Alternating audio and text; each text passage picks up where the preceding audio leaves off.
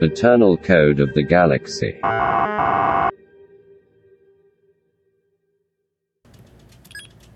What? The station can't be gone. Let me see. Play the file. Play it.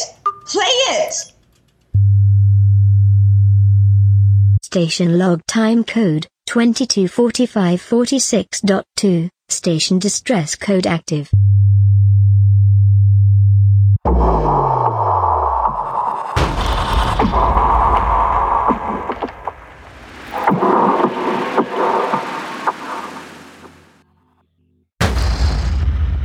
Loading Bay D just exploded.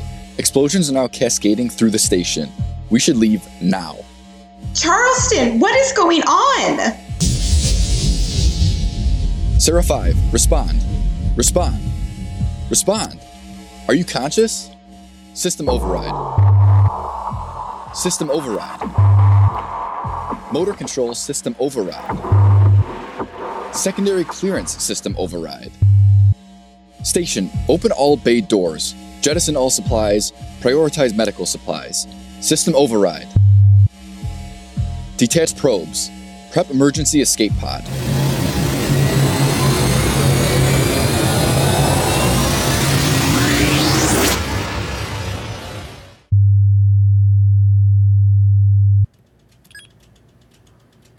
I don't believe it.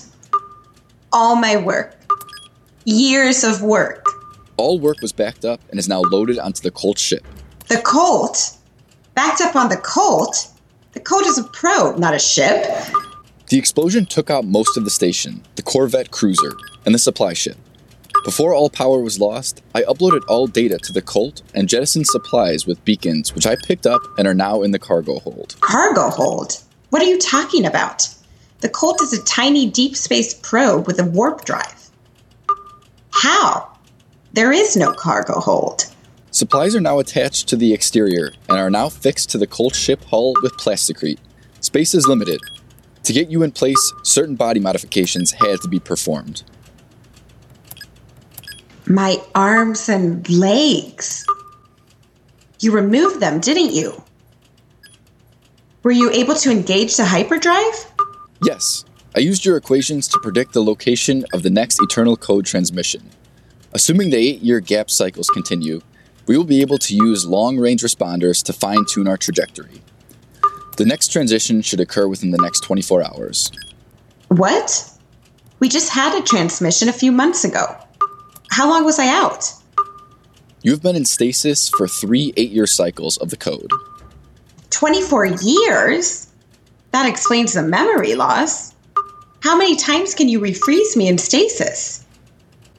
In theory, we could use the cryogenic chamber indefinitely, but with existing resources on the Colt, perhaps three, four times, five?